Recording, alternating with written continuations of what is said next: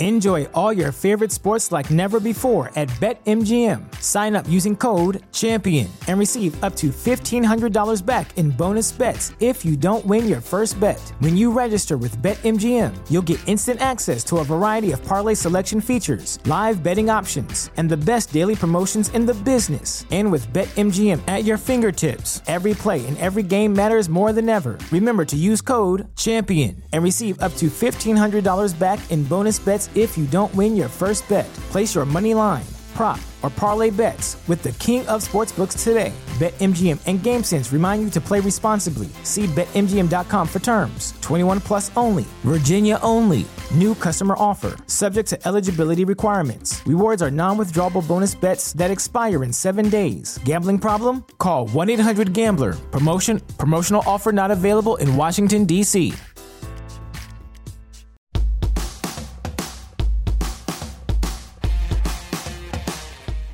work from home when your office could be in Yellowstone? 2021 has been the year that Mello and I are never on our own podcast, thanks to Mid America RV. They're your gateway to adventure with their diverse selection of travel trailers, fifth wheels, teardrops, and toy haulers. They have the right size RV for any vehicle, all covered by their exclusive RV warranty forever. Game days, remote work, getaways, and running away from Paige on this podcast are all better in an RV from Mid America RV. Experience travel like never before. Find out more at midamericarv.com. The boys are back, unlike our Longhorns, and we're excited to kind of get settled back into the rhythm of things. I know personally the last six weeks, uh, I wasn't here a whole lot, which for the first time in 11 years, I actually had some time to step away from things and figure some things out and recharge and you know, like we all do have actually like personal lives and families that we try to spend time with. So Mello and I have, have got to do a lot of that this summer. It's been great. Thank you to Paige and Blake for holding down the fort while we were running all over the country in the last six weeks. Uh, Mello and I were at an amazing music festival in Montana last week. Highly recommend. Highly. And here's another thing I will highly recommend. You think Montana and you're thinking, oh my God, the boys are in the trees and the mountains. And you would be correct. What you're not thinking is it was 97 degrees in the sun, and the only thing that saved my fiance from probably leaving me was that Manscaped ball deodorant. Swear to God, that stuff came in clutch. No chafing, no nothing. Yep. It was amazing. Definitely, definitely recommend for the heat.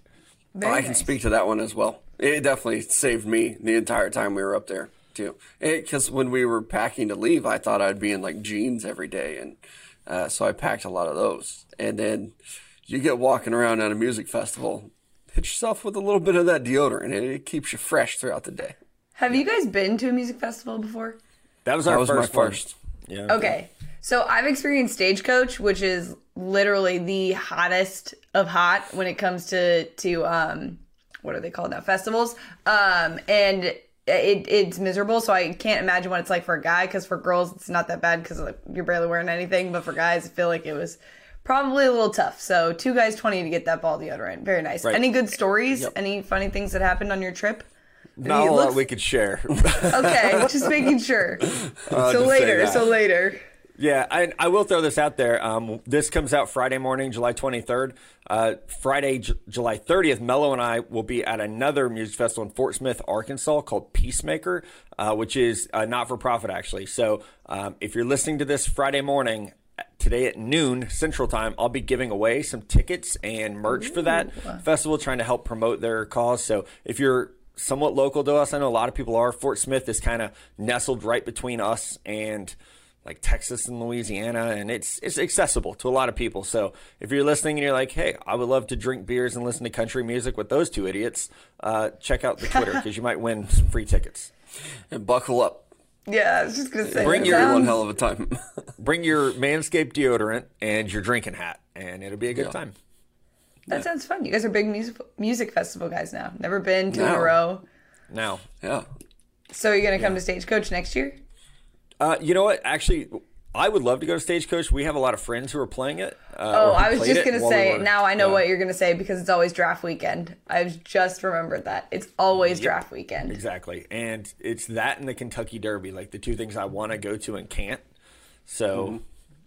Nope. No, the Kentucky Won't. Derby. Didn't we discover that the Kentucky Derby is a weekend yeah, you can go a week this, later. next year? This, yeah, so I'm hopefully fingers crossed.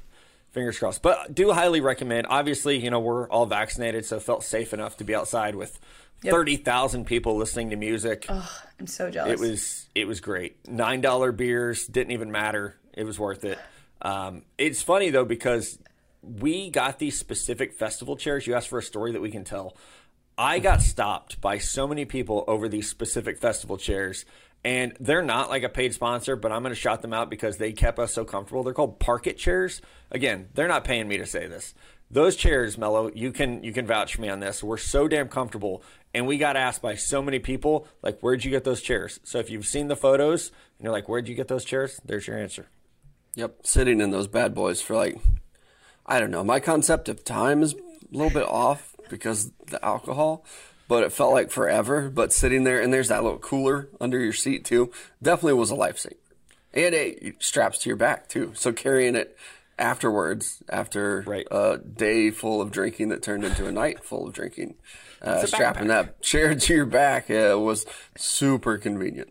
We should get to some football, but um, I knew that Mello was maybe slightly hungover because I texted you guys in our group chat and Matt responded first, and that never happens. So I, I was like, I don't know what happened to Mello. I think he's not okay because he always I responds had- first. I had no service up there. I feel like I should put out like a tweet, honestly, because there are so many of my text messages that just didn't go through. And Okay, uh, like, sure. I even I was like, man, I wonder why that person didn't text me back, which makes me remember now. There are like two or three people I need to get back in touch with because my text messages like weren't sending, and I don't call people. Like, don't ever, ever call me. ever Like, it, it needs to be like a pretty important have to talk to you right now moment for you to call me. But yeah, my texts weren't sending at all while we were in Montana. So yeah, that's my bad we'll, Paige. We'll remind you to the end of the show. Yeah, but um, guys, some football news that affects you guys in your Texas Longhorns. Texas and Oklahoma has reached out to the SEC about joining their conference. I mean, I'm going to let you guys go first on this one because I have some takes, but just curious if you would love that, hate that. Do you think it'll actually happen? I will say this. You two are, I would consider, the college football experts on this show. I consume college football as a fan, but also as someone who I have to watch these players for my job as a draft analyst. I, as a fan, I love that Texas is stepping up to say, hey, we would give up the Longhorn Network, which is a huge moneymaker for them. We would give up, you know, some of the in-state, you know, superiority they have eh, within the Big 12 to say, let's go to the SEC and be in the best conference. Like, let's go at the Alabamas, the Georgias, the LSUs, the Floridas. Let's go against these teams. I also love that Texas is holding up a middle finger to Texas A&M and being like, "Oh, you want to be the only in-state school in the conference? Too bad. Nobody cares. Big Brother's here. Go sleep on the couch, little boy." Like, I love that part of it. And for Oklahoma, I see this as Oklahoma is the dominant team in the Big 12. Even my my 7-year-old and I were talking about this last night and he was like, you know, he doesn't like Oklahoma either because he's a Texas fan. But he he leaned over to me and he was like, "But they kind of kick our ass at football, don't they?" And that, he, that's exactly what he said. So I'm quoting him, so I can curse. And I was like, "Number one, don't say that. Number two, yes, you're right. They they are probably better at football than we are right now, buddy." And so it's like for Oklahoma, they have really struggled in the college football playoff while being dominant in the Big 12. So I look at this for both programs and say, you might be better off being the big guy, the big fish in a small pond, which is what they are right now, instead of going mm-hmm. and being a middle-sized to small fish for Texas in Yeah. a, you know a, somewhere where it's much more competitive. So I love that the schools are looking for ways to capitalize on name, image, likeness. That they're looking for ways to better their brands, to make their seasons more competitive, but moving to the SEC is not going to give Texas or Oklahoma that national championship that they're not getting, and it, they're not going to be able to fly those Big 12 championship banners either. I mean, when was the last time Texas won the Big 12? I, Colt Yeah. McCoy. It's been a minute. So I mean, from a competitive standpoint, it's like cool. Love that you're going to the SEC. You're going to get beat down even more there. So I don't, I don't Yeah. quite get it. Like That's beat kinda my take, Kansas too. Before you worry about Georgia and Florida and LSU and Alabama and Texas A&M and hell, you got to worry about Arkansas right now. So that's that's where I'm at. Yeah, for like an Oklahoma standpoint, I kind of I get it. Like, it, you could get more money there. They don't have their own network. So that makes sense. I think they could be competitive in the SEC. And especially like if you're doing some kind of realignment with Oklahoma, maybe you get in a conference that is away from Alabama. Like Georgia and Florida are tough, but they're not Alabama. So I, I think it makes a lot of sense for OU. And maybe with OU, they're like, hey, we kind of need to take Texas. Like we want to keep this rivalry.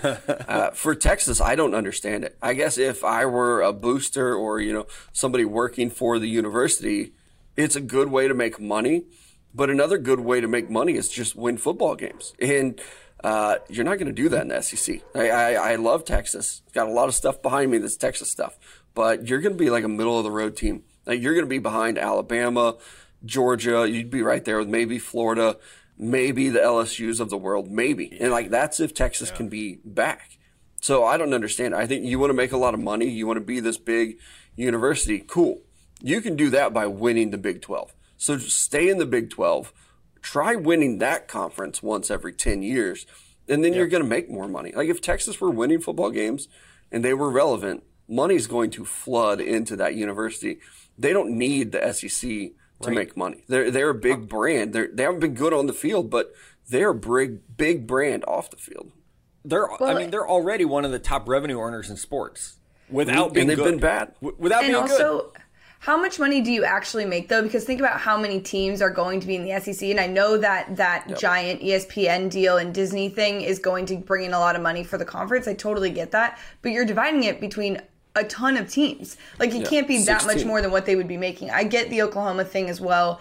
Um, I I don't know, and a lot of people were talking about how this would affect like the college football playoff expansion and the 12 teams yeah. and all of that, and how it changes it. I think honestly, you know, we looked at like the the rules and we said there was the loophole of like the power five. Like if they leave the the big 12 i don't know that it's a power five. I think you start to see other conferences start to break off and things to happen and the sec is just going to be an absolute power more so than it already is. But right. it it's just interesting to me that oklahoma is is a part of this in the sense that I almost feel like they'd be better off going to almost every other conference. I know it makes sense to to go to the SEC because that's what's like closest and everything else, but I it just doesn't seem like you're already making the playoff being in this conference. I know you're not winning those games, but that maybe they think like the competitive level of play, like they'll gauge it better and they'll be able to see where they're at nationally, then fine. But I, I just wonder, feel like that's a strange deal. I wonder if they're looking at it, and this might like let me talk this out because I just had this thought. that it might actually help recruiting because Nick Saban hmm. can walk into a, a prospect's house and say, "You're going to be, yeah, you're going to have to compete with other four and five stars, but you're going to play on the biggest stage with the best coaching, with the best facilities and the best prep, and I'm going to get you to the NFL." But like yeah, players in the Big 12, especially if you're a defender in the Big 12, like mm-hmm. there's a negative connotation surrounding you from the jump. Yep. Or if you're, you know, even for a long time, if you were a quarterback in the Big 12, there was a negative connotation about you. Now, Patrick Mahomes, Kyler Murray, Baker Mayfield have changed some of that, but still, I think that there is a competitive balance with recruiting to being in the SEC where you can say, you're going to play under the biggest lights, you're going to be on ESPN, you're going to be like, all eyes are on you. You can get mm-hmm. lost in the Big 12. I mean, look at Breece Hall. Yeah. Probably the best running back in the country. Dude gets zero respect because he's at Iowa State.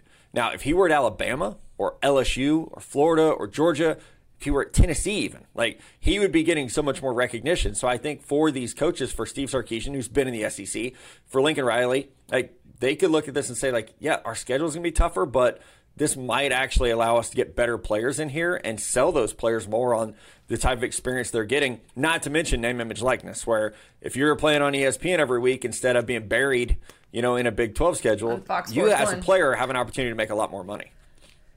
Yeah, no, it makes sense. But what if you're like the other SEC teams that are already there? You know what I mean? Like, what do you think of this in terms of adding them? Because they do have to vote on it. And I saw a reporter tweet that, like, that normally the SEC doesn't do anything unless it's everyone in the SEC. Like it's not like the Big Ten where things are leaking out that people aren't happy with what's going on. The SEC is very like a united front. Mm-hmm. Do we? I mean, Texas A&M fans were obviously awful, and Texas A&M themselves were like, "No, we're not doing this." How do you get those guys that are already in the conference to kind of be on board with this? I think you got to spend it for money. It'd be yeah. like, hey, bringing these two big programs in, we're going to get more revenue. So now we're kicking money to the Vanderbilts of the world. Because, like, what's the advantage if you're Yeah. Vanderbilt? It's like, okay, we're trying to make it in the SEC, and now we're going to bring in OU and Texas, and we have to compete with them. Uh, I think that you're hoping you can get that in front of a university president, and they say, wait, we can make, you know, $10 million more every year. We're going to Yeah. do that. But I, I, I think that's the only way you can spin it. And I just thought about this. So their their TV contracts for Texas and Oklahoma, they go through like 2025 or something, and that's when they're Yeah. not going to renew. If you think about that, that's still a ways away. And like Nick Saban, it will eventually retire. Eventually, not point. saying in that, but like Yeah. you're looking at it from the aspect of like, okay, this guy may be on the way out. Alabama is not going to be the same powerhouse. Don't come for me, Alabama fans. It, it it's going to be a transition, and so I think you do look at it from like a oh, this might level the playing field in that conference. Not to say that there aren't other powerhouses there that you know have potential, but I do think that like a Lincoln Riley could win in that Yeah. league if Nick Saban isn't in it. Nick's That's gonna still college 73. football. You know, You, you know, it's Nick will be 2021 and college football's Right. already looking for like 2030. Like, Yeah, this is, you know, and even you know the other day when the news broke, everybody's like, "Oh my gosh, like when's this going to happen? They're not going to do this." But you are right; like those TV deals aren't up until 2025. So this could be like a you know 2025, 2026 season that we're looking ahead to. And I, I think you make a really good point. It could be like a man in you know 10 years when we're a part of the SEC and Nick Saban is maybe not coaching. I don't know. I don't want to put a timetable on his career. I don't Uh, either. maybe you know a Lincoln Riley. Like it, it just it makes so much sense for Oklahoma. I really think Yeah, it does. I've talked myself into the fact that it makes sense. Yeah, like they talk Texas into being like, hey, like let's do this. So I don't. It makes no sense for Texas. I I hope they don't. I hope they stay either in the Big Twelve and. Oklahoma can leave. Like I love that rivalry, but I'd like to have some conference championships, or they go like independent. Like they should just go independent, really. Honestly, it's not a terrible thing. You could play Arkansas, A&M, Oklahoma. Like, get your rivalries. But then in you're there. not. But then you're not able. To, if they do independent, they're not able to like be part of the like buy for the. Uh, Yeah, but we got to get to that point first, Paige. right, right. I mean, but like exactly, that's not even a concern now. But you know, like Notre Dame gets in every year. Every year, if Notre Dame's close, they're an automatic in because they're a national brand. and They're independent, so maybe that changes with the. I don't think it'll change. I think twelve teams just make sure Notre Dame gets in every year as long as Brian Kelly's there. But like Mello said, Texas doesn't even need to worry about that right now. That is so far from like where things are at. W- win ten games, then talk. That's how I see it. Yeah, Yeah. same. No, that's absolutely fair. Um, guys, so Media Days is upon us, which is actually very frightening because I can't believe it's already here. Um, it's talking season, as the head ball coach would say. Um, coach Prime leaves his press conference because someone called him Deion, right? They just referred to him as Deion.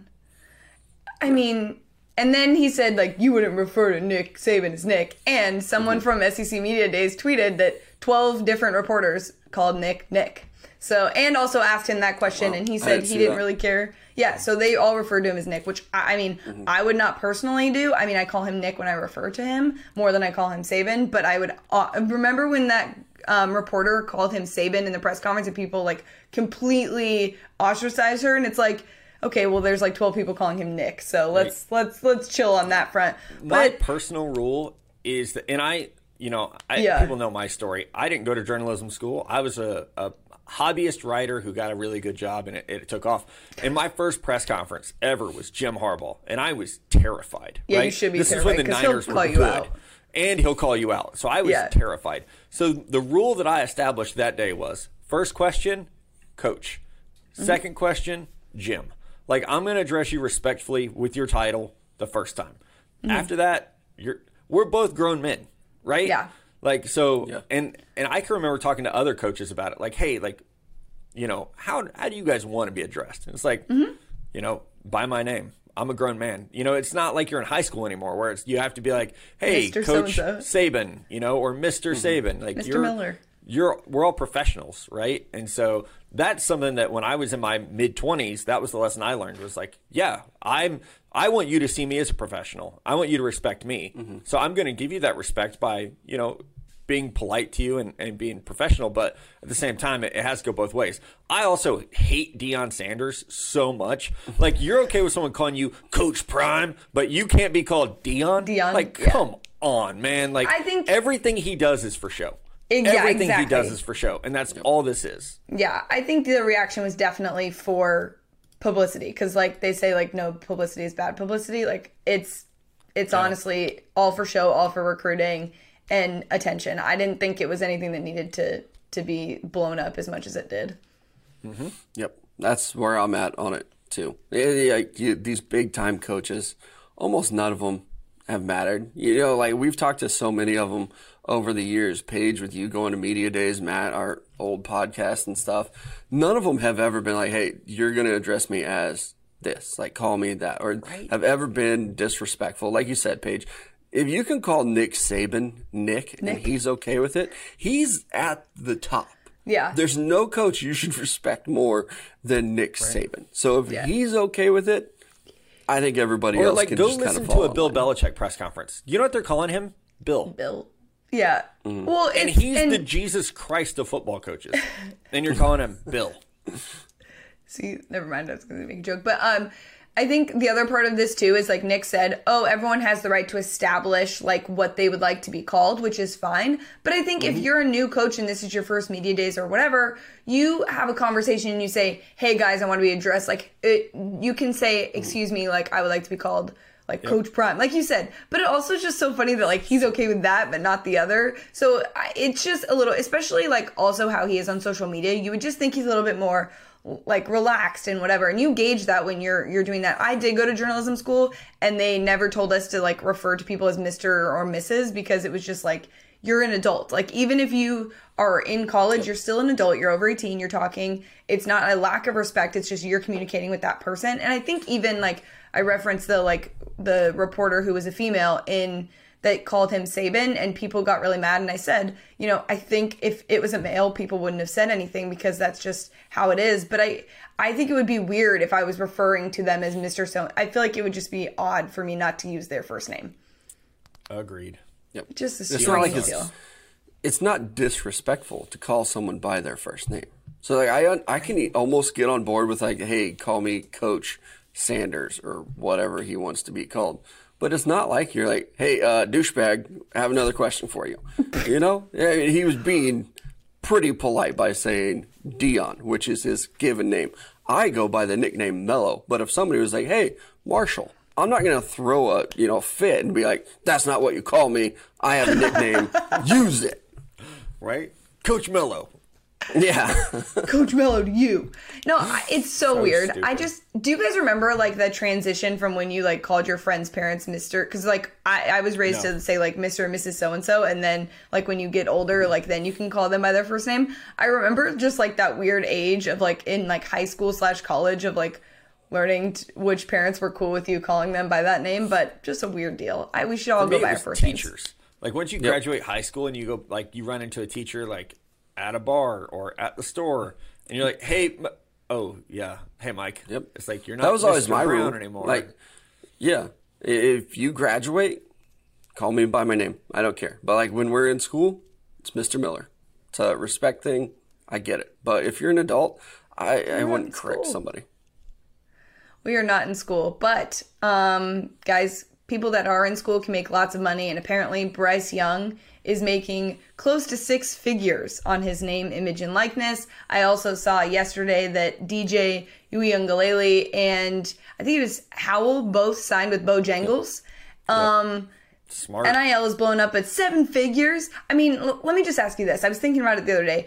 Do you think that some of the previous college football players are like a little bitter? Like, I know they're happy for like the kids that are going through now, but like, you got to be a little mad that you see Bryce Young, who really hasn't done anything on the college football field, is making close to seven figures. Tua's got to be like, are you serious? Reggie You know what I Bush mean? and Vince Young have to Yeah, be like, Are you yeah. serious? And we all know they made some money while they were in college. It's fine, but probably not a million dollars. I don't know. I don't. I don't want to speculate on how much money Reggie Bush made at USC. I, it was probably a lot.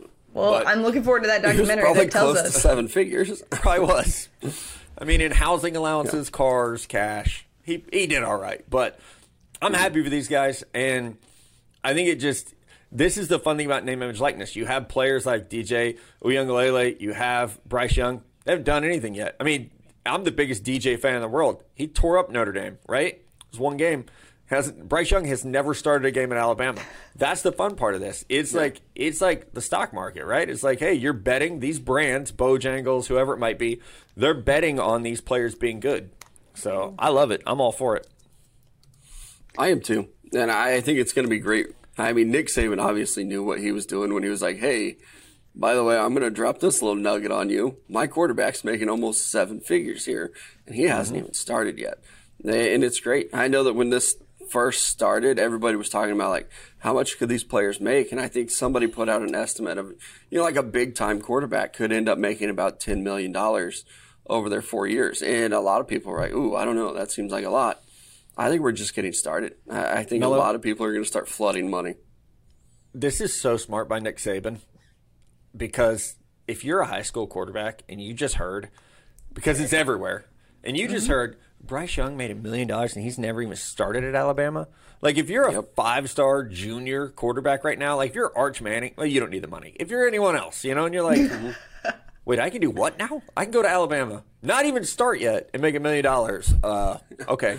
Every, I firmly believe every word that comes out of Nick Saban's mouth is calculated for recruiting gain, and it works. Like the man is a recruiting genius. He is. He's going to start spinning it as like, you know, my backup quarterback last year is making a million. my backup quarterback made more than his coach. yeah. That's just wild. But I mean, it is exciting for these kids, and you're totally right. I do think too that will help Alabama like long term, even after he's gone, is like, hey, this is still a brand name and this is still something that we've connected with, even though it's the product may not be as good for a couple years for whoever they bring in. Like, it's still a great thing for that school long term. But I think you're right about Coach Saban because I did listen to his media day press conference, obviously, and he was like joking around, and I was like, I saw our guy Adam Kramer tweet. Uh oh, we're all in trouble because Nick Saban is loose. Like he is like yeah all right. Did you whatever, see the clip too? I, I don't remember what it was, but there was a reporter asking him about like twelve personnel. Yes. And Nick Saban was like, I don't, I don't know, what that is. That is. What is what is twelve what? personnel? He really didn't know. no, he was joking. He was goofing around, oh. but like and nobody so reporter, expects Nick Saban to The joke. reporter started to explain it to him, and he was like, "I'm just kidding with you. I just want you to respond." He's like, "I know what it is," and all of us were like. Oh my God, this is hilarious. He's in a great mood. I mean, he talked also about his relationship with Lane Kiffin, which I thought was interesting. He like basically like stifled any sort of rumor that like they had a bad relationship. It was like, yeah, we're different, but like I we put together a great football team and he changed our offense and I respect him for that. And it was like also a little bit of a mental game probably for for for Kiffin listening oh, to that. Everything is. Everything is, but it's awesome. Um, guys, hey, speaking of we, mental head cases, I was just gonna say somebody we don't talk about enough about. Okay, um, go, Matt. I'll let you take this because I feel like you're gonna rant first, so I'll I'll go after. The Green Bay Packers, according to Adam Schefter, reached out to Aaron Rodgers to sign him to an extension that would make him the richest player in the NFL, and he said no. And I don't have a rant about this. I just want to make an Aaron Rodgers rule where we don't talk about him until something changes. This was newsy, so we had to talk about it. I don't know why Packer fans are so mad at Adam Schefter for tweeting this at all. It's oh, like, he, yeah, they're always like, "Oh, Schefter's making things up," and it's like, no, he's not. If he was making it up, the Packers and Aaron Rodgers would be like, "Hey, that didn't happen." They're not saying that, so guess what? Right. Happens. It's like Nick Saban, like being calculated with what he says. Exactly. Uh, Schefter is really good at his job, and I, I, think it's safe to say like he probably got the okay to push send on that and be like, yeah. "Hey, Absolutely. Even with the you know the trade request is like no, I've been sitting on this for a while, and then right. it just it dropped when it did. So uh, I don't you can't see kill the anything messenger. changing. Right? You can't. You're right, Mello. I don't. Aaron Rodgers doesn't want to be there. I don't know why people keep thinking like, oh, he'll change his mind in late July. He, he's like 38 years old. He doesn't need the money. He's pissed. He's not. He's not coming back. That's how I see it. Like I wouldn't be surprised if he sat out. I wouldn't be surprised if he pulled a Favre and retired and then got his rights released. Like I just the thing that would surprise me most is if he tucked tail and went back. That's what would yeah. surprise me most. Yeah. I yeah. kind of hope he does retire at this point, just because it would be just like Brett Favre. Yeah, when everybody was hard on Brett Favre, and uh, I kind of want to see him go that route, and it works. It worked for Brett, uh, so maybe it works for Aaron Rodgers too. Yeah, I I don't think we see him retire. I mean, that would kind of be sad that we didn't know that while watching the like last season. Um, but Oh, I think he'll retire and come back. yeah, yeah. he'll Oh, you think he'll do the Yeah. exact Brett Favre thing? Gotcha. Yep. But no, the I Carson Palmer. I also Playbook. think this is a little strange because I feel like the Packers are still like completely missing the point because it's not about money for Aaron Rodgers, and so like the idea that he'd be the richest quarterback is like that's not what he's looking for. That's not it, and you know you're not going to give him what he wants, so you might as well figure it out. And you know, not- I mean, look, do we think that um, Jordan Love is going to be like? The guy for the Packers? Is that like the plan? Or do they need to figure it out and maybe look elsewhere and start making moves for long term? I think Jordan Love is the plan. I think he's the guy. I mean, you drafted him in the first round, traded up to draft him. You obviously liked him enough to do that. So I think your plan would have to be, and I would assume at this point you haven't seen anything that says he's not the guy.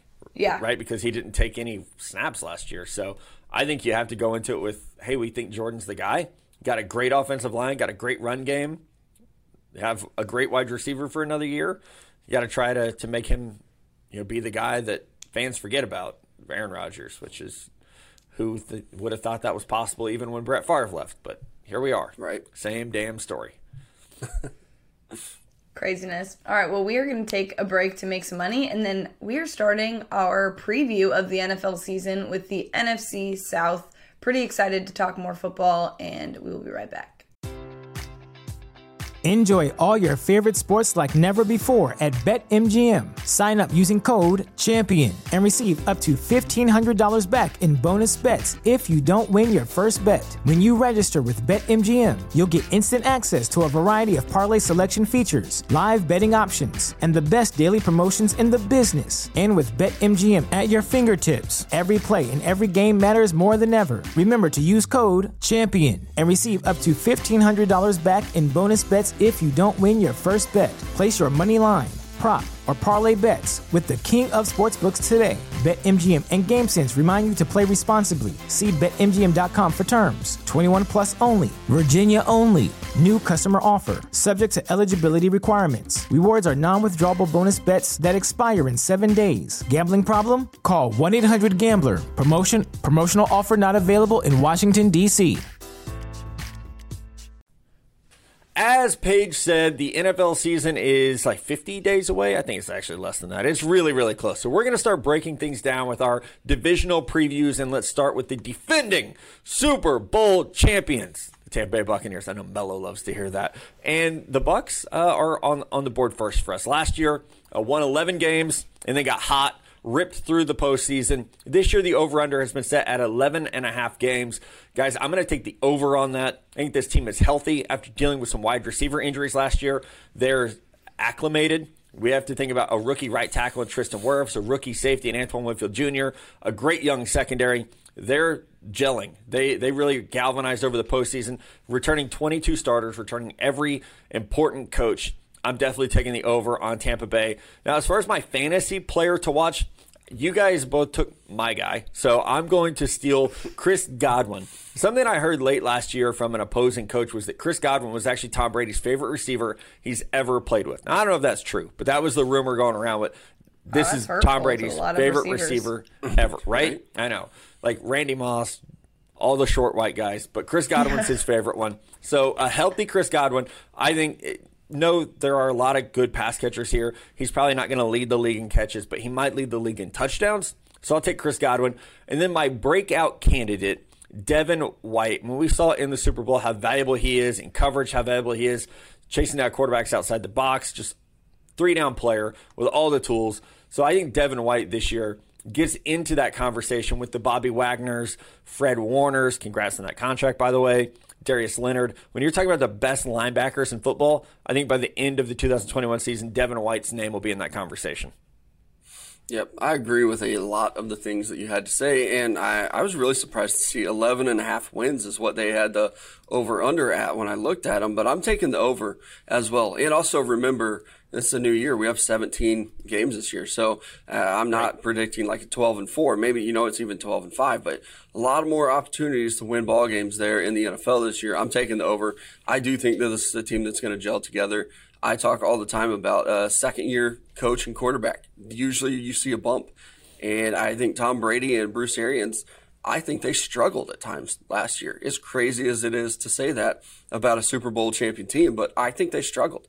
And towards the playoffs, I think they started to figure it out. Like, this is the way we want to run our offense. This is a little bit of Bruce Arians.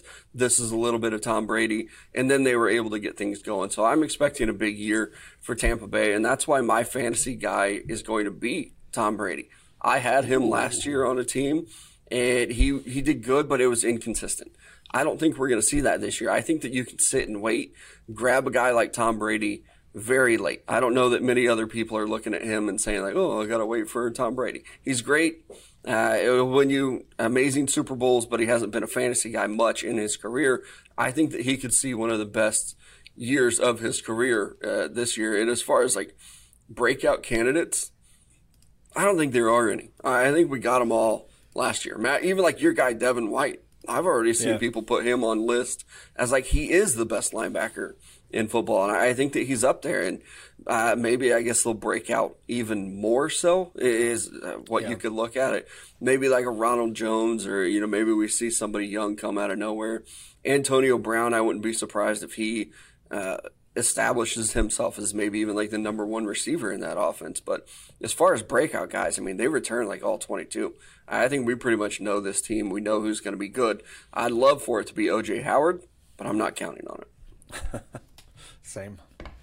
Yeah, guys, I obviously agree with a lot of everything you said. It's sort of hard to break down this team because it's like they have everybody coming back. Like you said, I al- also took the over um, of the 11 and a half games. I just think it makes sense looking at their schedule. There's not a lot that you're like, oh, okay, that's like maybe losable. Um, I know we talk about winnable games, but I'm looking at losable games for the Bucs, and it's there's really not a ton. Yep. I also selected Tom Brady for a fantasy guy. I'm not the biggest fantasy person, but I do know that consistency is key and just getting points is good. And I feel like Tom Brady is a reliable guy, even when we don't want him to be that guy. He is. Um, Some of us My- are okay with it. yeah, I know you are. I said most. Um, breakout candidate, I put Leonard Fournette, but I put quotes around it because here's why. I know everyone's gonna be like, "Well, playoff Lenny," and like he played great. I understand he had a playoff, a breakout playoff, but I'd like to see him have a solid year like that. He didn't play incredibly amazing during the season, and also like he was the fourth overall pick. Like I want him to play like that, and things didn't pan out for him before. So I do think that this is a time for him to be able to, you know, have an entire season and be that player that we sort of expected him to be coming out of school, and it just wasn't that way. And so I do think we saw flashes of it in the playoffs, and obviously helping them win a Super Bowl. But I, I'm looking forward to him having like a full year of of playoff Lenny, if you will. Yeah, and I, we'll see how their load share is in the backfield. But let's move on to the New Orleans Saints. They actually won this division last year. I know that feels like a million years ago. Their over under is set at nine, and I'm taking the under. I just don't trust this quarterback situation that much, and I don't know if it's going to be Jameis Winston. I don't know if it's going to be Taysom Hill. I just whatever it is, it's not going to be Drew Brees, right? And getting nine wins with Drew Brees this year, I would have been a little bit tough. This division is getting better. And even to Mello's point, hey, there's one more game this year. Yeah, I still just don't feel great about it. I'm going to take the under on them. Now, I know I just said I don't trust the quarterbacks, but my fantasy guy is Michael Thomas. He missed time last year with injury. He's back healthy.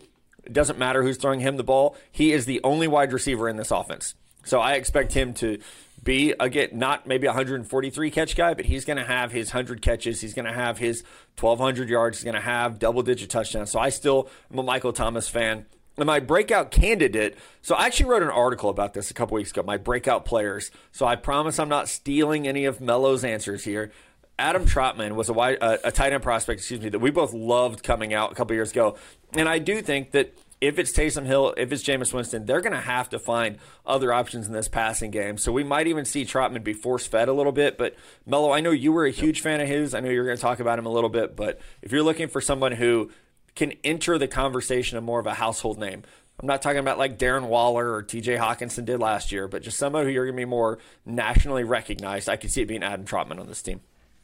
Yep, I, like him too. And as far as the over under goes, I am going to take over nine wins. I don't like their quarterback situation either, but I think that Sean Payton's good enough to find nine or ten wins uh, this year. I I think he's one of the best coaches in the NFL. I, that's a no duh statement. But the rest of the roster is still really good too. And I, I think Jameis Winston can come in. I assume he will be the starter, and Taysom Hill will still play the Taysom Hill role. But I do think that Jameis can do enough with the defense that they have and the weapons that are around him to win more than nine games. I don't know that they're going to make a playoff run. They might miss out on the playoffs, but uh, I'm going to take the over on the nine wins. And my fantasy guy is actually Adam Trautman. Uh, I think when you look at the quarterback situation, we're going to see them dump the ball off a lot. Even when Taysom Hill was in last year or Jameis Winston, they were not taking a lot of deep shots. And I, I think your guy, Michael Thomas, can be very dangerous, but a lot of people are going to be focused on him because there's not a lot of talent anywhere else in that receiver room. Alvin Kamara is going to get his out of the backfield, but I do expect Adam Trautman to catch a lot more balls and kind of establish himself as like, okay, uh, I'm in trouble, get it out quick. Here's my dump off guy to Trautman because when you're focused on Kamara and Michael Thomas, somebody else has to step up. And that's why he's also going to be my breakout player and my fantasy player for the Saints. I do expect a big year from him. Now, in fantasy, I don't know that I'm saying like, you got to draft this guy super early, but I think you can draft him late and stash him on your roster and then figure out what's happening. Maybe play him at a flex or look at him as a backup tight end guy. Well, dang, I did not put him on my list at all. Sorry, guys, I hate to do that to you, but That's good. uh, Someone needed to not talk. yeah, right, right. Um, so I actually took the over on the Saints. I do think, um, like the beginning of the year is going to be so crucial for them because their first game is against the Packers, and we don't know what that situation is going to be like. So they could get some momentum going early on in the season. That QB situation is a hot mess, so that just feels a little weird. Um, it, it is so str- like even like looking up stuff about this and like looking at that team, I was like, it's just so odd that Drew Brees is not that guy. Like that for so long, like basically as long as I can remember, he's been there. I don't even know when he was drafted, but I could tell you like that's as long for as long He's as I been there for remember. He's 15 been there. years. Yeah. So like basically, yeah. So basically, my span of football knowledge and being able to like remember names of people that was the guy. So it's a very strange thing, but I do think Alvin Kamara is my fantasy guy just because, like you said, he's going to get his, and I do think that's just like a solid choice. I think he's like the one of the highest rated fantasy players, like overall, not just like in his position. So I do think he'll um, get his. But then my breakout candidate is actually Tre'Quan Smith because. I mean, we sort people sort of expected him to do really well when Michael Thomas was hurt last year and sort of like have a breakout moment then. And I don't think we saw it, but I do think now having maybe a change of quarterback and if it is Jameis, I do think that's a little bit of a better fit for him in terms of long ball. But I mean, I that's who I'm going to choose as a breakout candidate because, like you guys said, like there are a lot of guys that can be this because the Saints need that. But um, yeah, Tre'Quan Smith is my choice there. And maybe one of these new quarterbacks just won't force feed Michael Thomas the way that Drew Brees did. We'll see. Uh, the Carolina Panthers are up next. Matt Rhule's second season. He's got a new GM. He's got a new quarterback, and the over under is set at seven and a half. I'm actually gonna take the under. I do. I wanted to put push on this because that's that's pretty damn good. It is how I see this team. I love their defense. I think they got a lot of young weapons on offense. Christian McCaffrey's back healthy all of it hinges on Sam Darnold and what he's going to look like at quarterback. And I do think some of it will be that left side of the offensive line. What does it look like? Yeah, how, how well do they play together? Uh, love Taylor Moton on the right side. He deservedly got a nice big deal uh, to, to lock him up long term. But I am going to take the under on this. My fantasy guy for the Panthers, I think it has to be Christian McCaffrey, who Mello and I play in a, a very competitive fantasy league together. And McCaffrey should probably be the first pick in our league this year, just thanks to PPR scoring and the uncertainty around some of the other guys in the NFL right now. I, I think McCaffrey back healthy and with, you know, I'm a Teddy Bridgewater guy, but he has massive limitations. I do believe that Sam Darnold can open things up to where you know, Christian McCaffrey does get more touches and gets more one-on-one looks, especially with Robbie Anderson, DJ Moore.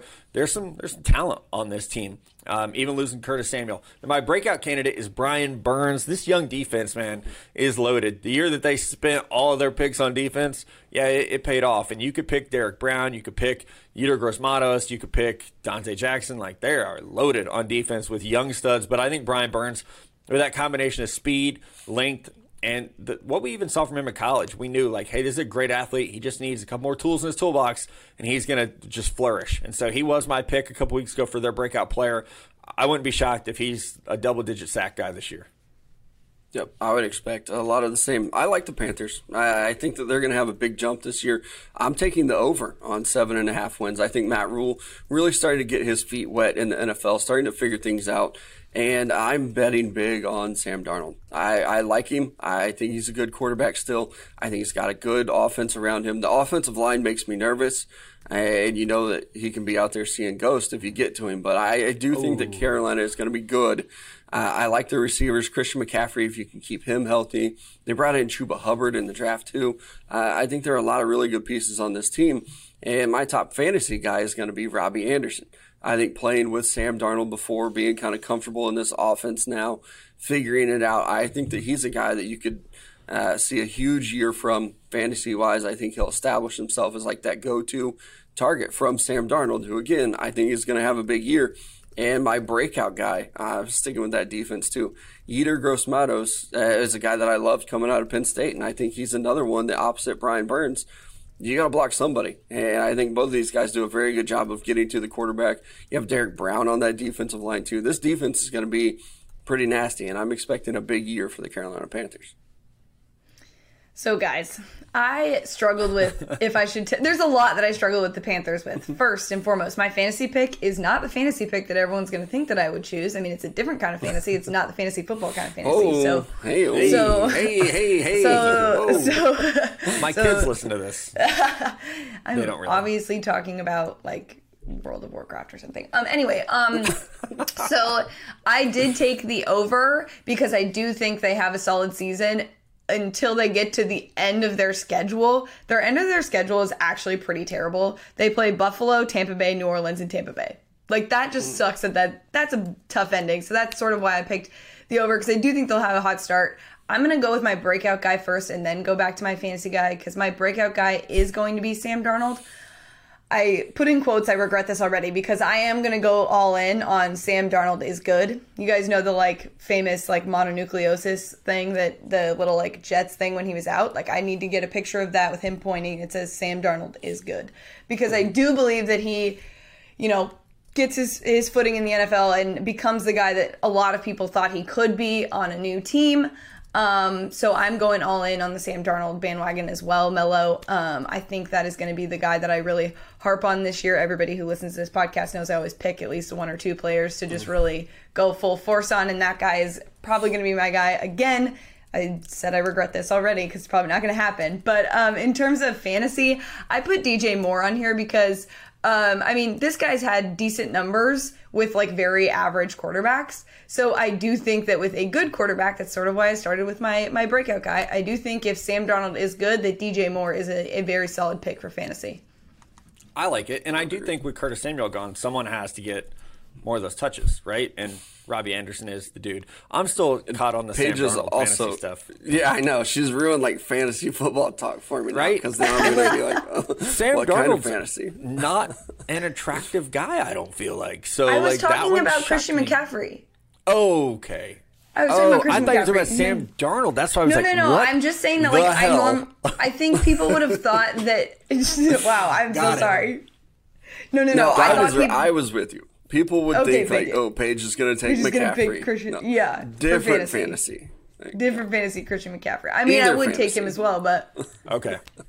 I was gonna be like, wow. you're like Paige We don't need- taste of men. We gotta we gotta talk about this. Yeah. Okay. Let's move on to the Atlanta Falcons. Uh, over under set at seven. Obviously they traded Julio Jones, but the rest of the gang is is really back, and we'll see what a new head coach Arthur Smith can do. I took the over on this one, guys, and maybe that surprises you, but I think the Falcons actually finished second in this division, and I think they make a run at a wild card berth because, like, listen, Matt Ryan's still good. Calvin Ridley still good. They drafted the LeBron James tight end prospects in Kyle Pitts, and I do think the defense can only be better than it was last year. I, I think with Dan Quinn, a lot of people checked out, so I am expecting a better team from the Atlanta Falcons next year. I actually like their offensive line. I, I think we'll see the run game get going a lot better this year. So I'll take the over. My fantasy guy is Russell Gage. I know a lot of people would say it's got to be Calvin Ridley, right? He's going to get all the touches.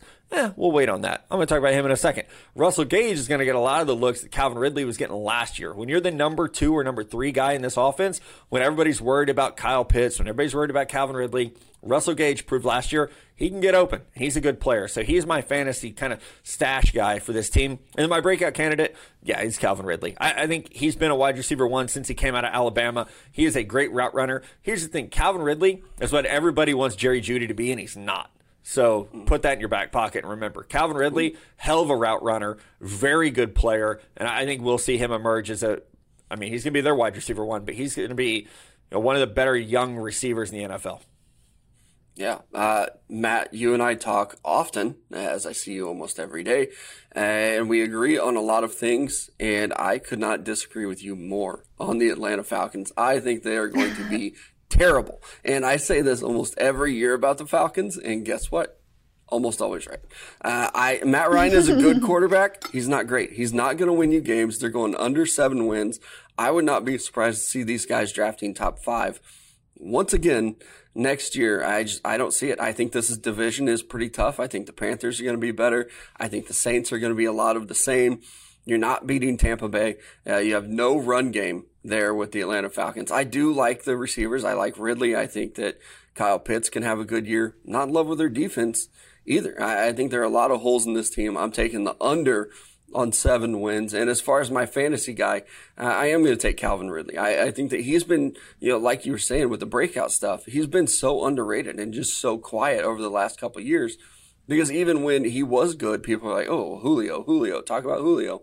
Calvin Ridley's been very solid in the league, and you know him and like Amari Cooper, they've been very similar. And I think that now Calvin Ridley can start to get number one receiver looks. I, I think he was putting up good numbers, but there was still such a focus on, man, I have Julio Jones on the field. I'm going to try to get this guy the ball. I think Calvin, Calvin Ridley will step up and he'll take a lot of those targets. And as far as breakout guys, man, I didn't have many. I was looking at the depth chart and I'm just like, who, who's it going to be? I went with Matt Hennessy the offensive lineman, plays center for him. I thought he was solid. I do like this offensive line. I don't like the running backs, but I do think the offensive line can do enough that we're we'll be looking at him and saying like, hey, this is a guy that could be our future at center. So Matt Hennessy for my breakout guy. And that is deep. No, That's a deep yeah. cut. B side, right? no love for the Falcons. Just ouch. None. Okay, well, I did take the under of seven on wins, but I don't know. This team, it could, it feels like it could go either way. You know what I mean? Like, you know how, like, most of the time you've seen guys together, new coach, all the things. Like, I just think yeah. um, it's going to be an interesting year for them, to say the least. But um, I also chose chose Calvin Ridley for my uh, fantasy pick, just because, like you said, like he's now wide receiver one, so like makes sense. Um, and then my breakout candidate, I heard from a very reliable draft scout that Kyle Pitts was going to be the LeBron James of tight ends. And so, you know what? I am going to believe him, not like I believed him that Mac was going to be the pick, but that's different. Um, but I do think that Kyle Pitts wow. will have a big year because I do, I mean, they picked him for a reason. Like, they're going to target him, like that, they're going to do yep. things to build plays around him because he is has such a wide skill set, but I I think it's like I said with Falcons, it could go either way. Like it could be he was good in college, not who knows. But LeBron James, that was a big thing, so I went with that pick for for my breakout Mello, candidate. Was it on this podcast or our radio show where somebody was like, "Are you going to see Space Jam 2? It was here, right? Yeah, I asked you, and I was like, "Absolutely not." Right? Okay, so while we were in Montana, uh, Emmett, my seven-year-old, went with us to Montana, right? And while we were going to the music festival, our parents, who are amazing, kept Emmett entertained. And one night, they're like, "What are we going to do?" And he's like, I want to go see Space Jam 2, but my dad won't take me. So they take him to see Space Jam 2. My man comes back decked out head to toe in Tune Squad gear and has like the stuffed animal. He's going to McDonald's, which I don't even like McDonald's. He's going all the time trying to get the little Happy Toy. Meal collectibles. Yeah. Last night, I let him watch Space Jam 1. And so, because all week he's been like, why don't you like LeBron James? LeBron James is the best basketball player alive. Why don't you like LeBron James? LeBron James is better than all these people. And he's like, even if you liked Michael Jordan, he doesn't play anymore. So you can like LeBron now. And I'm trying to explain. That's a like, good point. Hey, I respect the hell out of him as points. a man and a father, and he's a great basketball player. I just hate when people say that he's better than Michael Jordan. That's all I got. So last night he watched Space Jam 1, and I go in his room. It's like, hey, you know, how'd you like it? And he's like, I think I can dunk a basketball. So now I have a seven year old trying to dunk on his in room hoop last night for like, and I'm like, you know what? Let's do it. 30 minutes trying to teach him how to dunk. But I will say that I, I'm going to have to watch Space Jam 2 with him because he's obsessed with it. Like 1000% obsessed. And he could not name a basketball player before last week. And now all he cares about is LeBron James. He even wanted to know why didn't LeBron James win the championship? Why did the Bucks? And I was like, well, his team's not that good. I don't know what to tell you. And so that's the world I live in. And I know everyone who's heard me talk about how I don't like LeBron for years is just this is my karma. Karma. It is. that I have to live. It in. absolutely is. And it also just the fact that you shit on basketball so much that I'm really glad that Emmett is taking a liking to it. If he needs to call his auntie Paige to talk basketball, we He will did say that. Space Jam 1 was better than Space Better than Jam Space Jam 2. 2. Okay, I and just he said- did agree that Michael Jordan was a much better actor than LeBron. Okay, he was so- like, yeah, it's not close. Paige, have you seen it? Have you seen Space Jam So 2? I went to go see Space Jam 2 the night it came out in theaters. Okay, first time back in the movie theater in a very long time. Um, and I thought it was uh, like you have to go in with like realistic expectations. I thought the plot was absolutely terrible. That was the one thing that I was like, you couldn't have come up with a better storyline. I thought it was terrible um, in that sense, but I did think that like there were some great one-liners, and they took a lot of shots at LeBron, which I feel like Matt you would love, and. I do think that like they should have used LeBron's real family because we know all of them, so it was a little weird to watch like the characters be there and be Yep. like the same age and the same gender as like his kid. It was just weird. So, um that was fine, but I did it I think I gave it like a 6 out of 10 for nostalgia just because like it was like refreshing to see like the tunes and like to do the things that they were doing and like the cute storylines, but it's very much for kids. The like digital aspect of it, the reason Emmett likes it so much is because it's about video games. And oh, like it is actually pretty cool. Like they go into a video game. Like that's the new like version of them going into like the the Tooniverse or whatever it was before and like Moron Mountain. But I will say the original is better, but I do think it it's good and I do think for like kids, it's a great movie. Like it, it the plot was like not deep enough for them to get lost or anything in the storyline. I really do think um, it was cute, but yeah, I'm gonna have to give Michael Jordan the props on the acting. LeBron needs some work. and the basketball. I haven't Right. seen it yet. I, I think I might check it out this weekend. But I've Your- seen your the girls will love reviews online. Yep, my girls will love it. But I, yeah, people are just dogging it online. So it's like, oh, my expectations now are so far down that maybe Maybe you I'll think it's enjoy good. it. Mello, Yeah. I just wish you could have seen him trying to left hand palm a soccer ball and dunk I it last night. like I didn't see it, but I can. Can, I can, see, I it in my head picture too. right? um, He the got- other he thing- eventually got it. So The other thing you can tell him is that Giannis is the new king, so it doesn't matter. It does not matter. He didn't join a super team. He didn't go We to a big market. We do got to talk about it because also bandwagon magic is back, baby. I picked the Bucks in the beginning of the year, and we did a preview on this podcast. I'm ready for any and all bandwagon stuff. So maybe the Bills will have it this year. Who knows? Um, but maybe, maybe, maybe we're onto something. But bandwagon magic is absolutely. I think back. I'm going and to very join the. Browns fan base for the year because everybody Okay. knows like I'm not really a Niners fan anymore. Like that, if you ask me, like I'd be like, I grew up a Niners fan. I might be on that Browns bandwagon this year, guys. That's fine. Week I think a lot of people are. tailgate tour. Yeah, week one. A lot of people on that Browns bandwagon now. How I'm bad of a hating on it. beating I- I- would I I, get get, it. if I wore a Browns jersey week one to Arrowhead? Would you say like a I don't think you'd make it to Arrowhead. or be the second time I left Arrowhead and I'm on a stretcher? Yeah. right. Yeah, good Right. times. Okay, we have some questions uh, from our amazing listeners. Thank you guys for sending those in. You can always do it. You don't have to wait to be prompted. Hashtag paging two guys or hashtag just the tip or just at two guys a girl pod. From Nathan Carnahan. How do you tell a coworker they're a piece of shit? Respectfully, of course. I think you have to start with, with all due respect, or hey, no offense, but no offense, but you're a piece of shit. I think that's how you have to do it. Uh, so I actually, this is gonna surprise you. I kind of like try to live a conflict-free life. So I, I just like don't get involved with things that don't affect me. So like if your coworker is not doing their job and it's you're having to do more because of that, that's when you like elevate that to a management person. Or I know that sounds like such a Karen thing to do, but like just I just like life is hard enough without letting other people affect you. Show up and do your job. If they're directly affecting your ability to do your job, then let somebody know about it. Otherwise, just have a beer after work. Don't let them bother you. Mm-hmm. I I've, mean- I've not had many disagreements with coworkers before. I did have one To the surprise of once no where one. like personalities were just not meshing up well, and we did have a meeting about it with teachers, and just had to come to an agreement of like your way of doing things and my way of doing things, not always going to line up. But at the end of the day, at least we have some more perspective on like there are two ways of thoughts. It wasn't like you know I hated the dude or anything like that, but there was definitely some times where it's like, nope, I don't agree with that. I, I think we should do this way, but uh, maybe just mentioning that it's good to have different point of views on certain things. I don't know. I'm not very good at that either.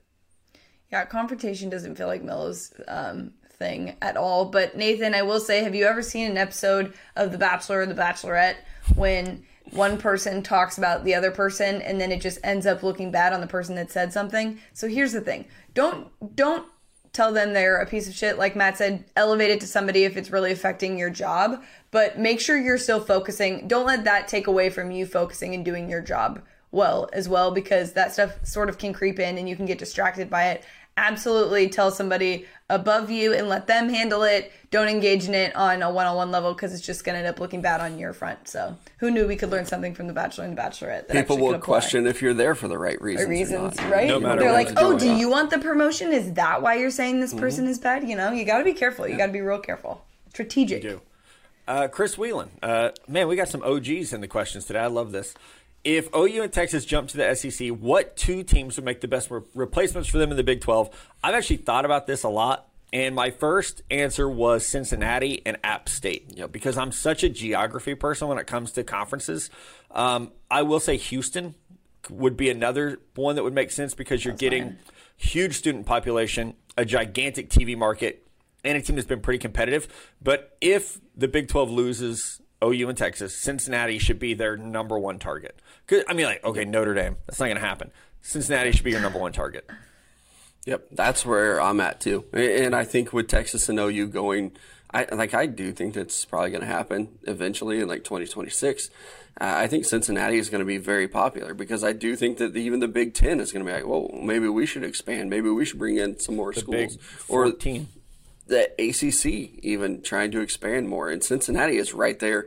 I mean, geographically for all three of those conferences, and it makes sense for them. So they can almost go like highest bidder, like who who really wants us, and it makes sense for all of them. So I, I think Cincinnati, and it's a good program. Honestly, what they've been building there is nice. So I think that they will be very popular. And Matt, you, App State and Houston were my other ones. Hey, It makes sense. Houston joining the Big 12, replacing that kind of Texas presence uh, there in the conference. And then you know, App State is another great program that's building, and they're on that North Carolina western part. I think they can be very good too. And I would just love to see them join a big time conference. I think it's it's almost time for them. Maybe not quite yet, but you know, in 2025, I do think that they could be ready. Yeah, I figured we'd all have very similar answers on this, so I did like a different version of this.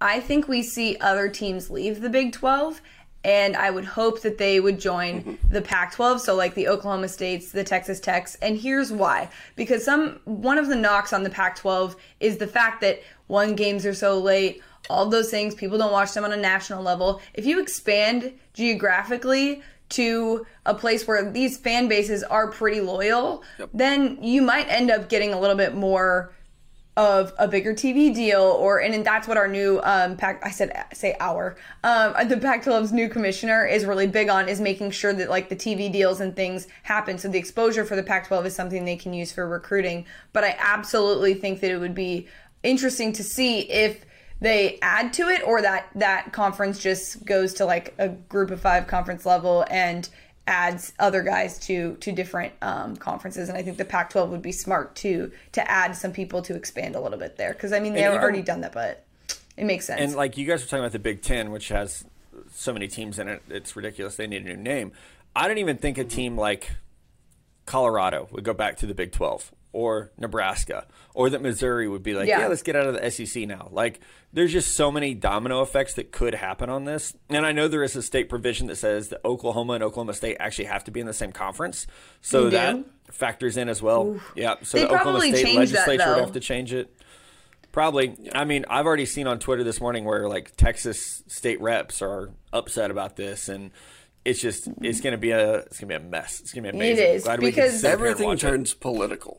Well, in Texas, in Texas, it's like I think I forget who it was that said like Texas football and politics are one and the same in the in that state. So like it's it's there's a lot of domino have failed. effects. Yeah. Yeah.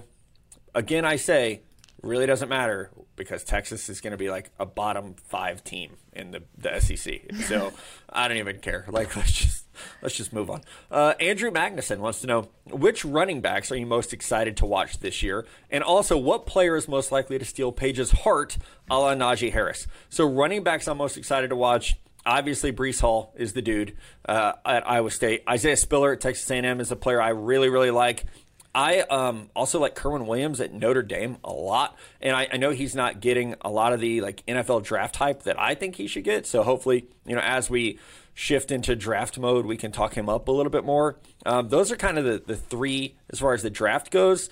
Um, Bijan Robinson, though, is the one that I'm Yep. geeked out to watch because I think he has the, the potential to be something really, really special. I said Kerwin Williams. I meant Kyren. There's a lot of names bouncing around in my head this time of year. Kyren Williams. That's what I meant. I, I wasn't sure what old Mags meant, so like I had every answer ready. Uh, college football, Bijan Robinson, and uh, yes, it's a bit of a homer pick, but I do think that everybody else is excited about seeing what he can do in that Sarkisian offense. I saw uh, Coach Sarkisian even talking the other day. It's like I've I've always had a 1,000 yard rusher, and that's what I, I want to see. I want to see Bijan Robinson in the college football world as far as draft goes. Definitely looking forward to my guy Breece Hall, seeing what he can build on last year. They bring back almost everybody at Iowa State. And how about NFL running backs that I'm watching for? Uh, Dallas Cowboys Zeke Elliott. I want to see what he does. Uh, he was low last year. He was down. You get Dak back. That offensive line's good. And I even saw a video the other day. He's in the best shape of his life. So that's always a great time. Oh, so is Ben Roethlisberger looking looking slim. Good And lord. Paige, uh, who's most likely to steal your heart? So okay, I Other than put, Sam Darnold, apparently. no, don't start that. Please don't start that. Um, I put Breece Hall for the running backs I'm excited to watch, but this is going to surprise you guys maybe a little. I think Bijan Robinson is going to steal my heart, and here's why. Because our guy Adam Kramer wrote a feature on him when mm-hmm. he was a senior in high school and talked about how Bijan, when he was born, like didn't breathe for a couple minutes, and like his family was like very concerned that he wasn't going to make it. And his name is actually Persian for hero. So all of those things combined, plus the on the field product, plus the feels story behind everything, Bijan is like the perfect recipe for me to have my heart stolen by him. So as much as it pains me to be on the the Texas bandwagon as well, I also think that that's who's going to do it. But great question, by the way. Yes, very good question. Uh, last one, and I we got some clarity on how to say my guy's name finally.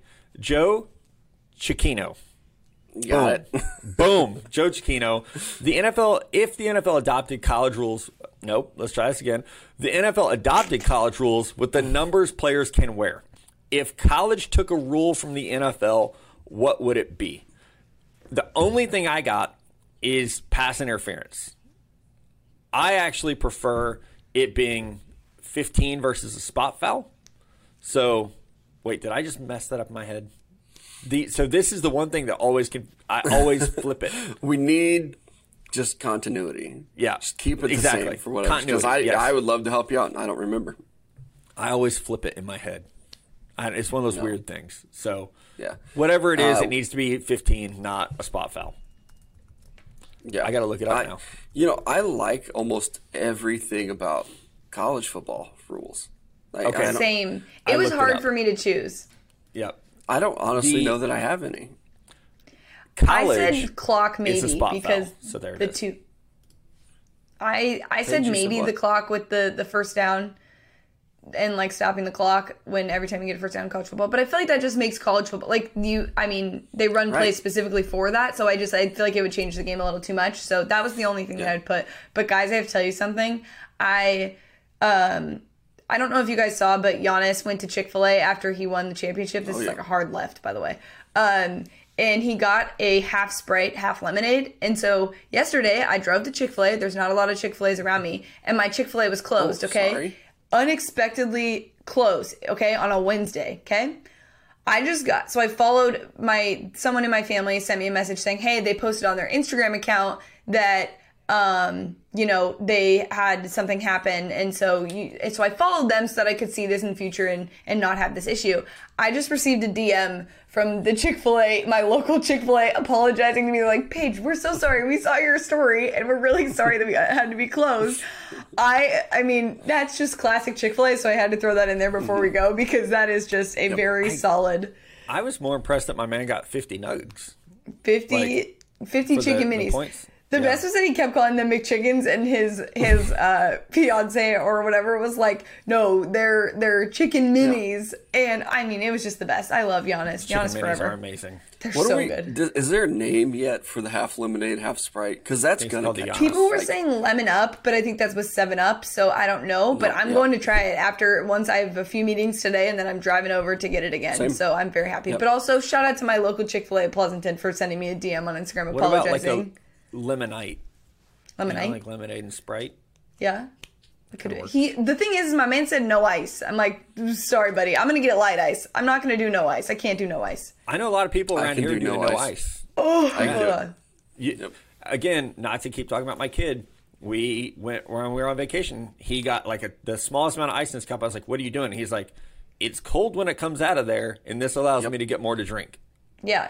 But I do light so ice because I need it to be cold, cold. I need it to be ice cold. I can't have it be like lukewarm temperature. Whoa, The idea just makes me sick. Anywho, that is our show, guys. I'm so glad we got to talk about it. the Bucks, and um, I just wanted to say shout out Pat Connaughton as well for being a part of that championship team because now he has a He ring. did nothing. Um, nothing. No.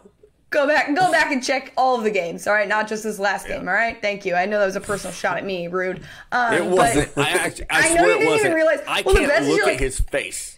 I can't look at his face. He pisses me off every time I look at his smug face. Well, now you'll remember his name because remember how before you were like, I can't remember that player you always Oh, I talk it about. now. Well, it's Pat Connaughton, so shout Yeah. out him. We need to end on a That's why I positive note. basketball. I'm happy to have you guys back. Thank you for being back. I also want to say shout out to my brother for holding it down. It's not as easy as this looks to just like come up here and talk about things, and he did um, a good job. And I appreciate the people that reached out to me saying so. Um, I did relay those messages. But guys, we'll be back next week all together again, two weeks in a row.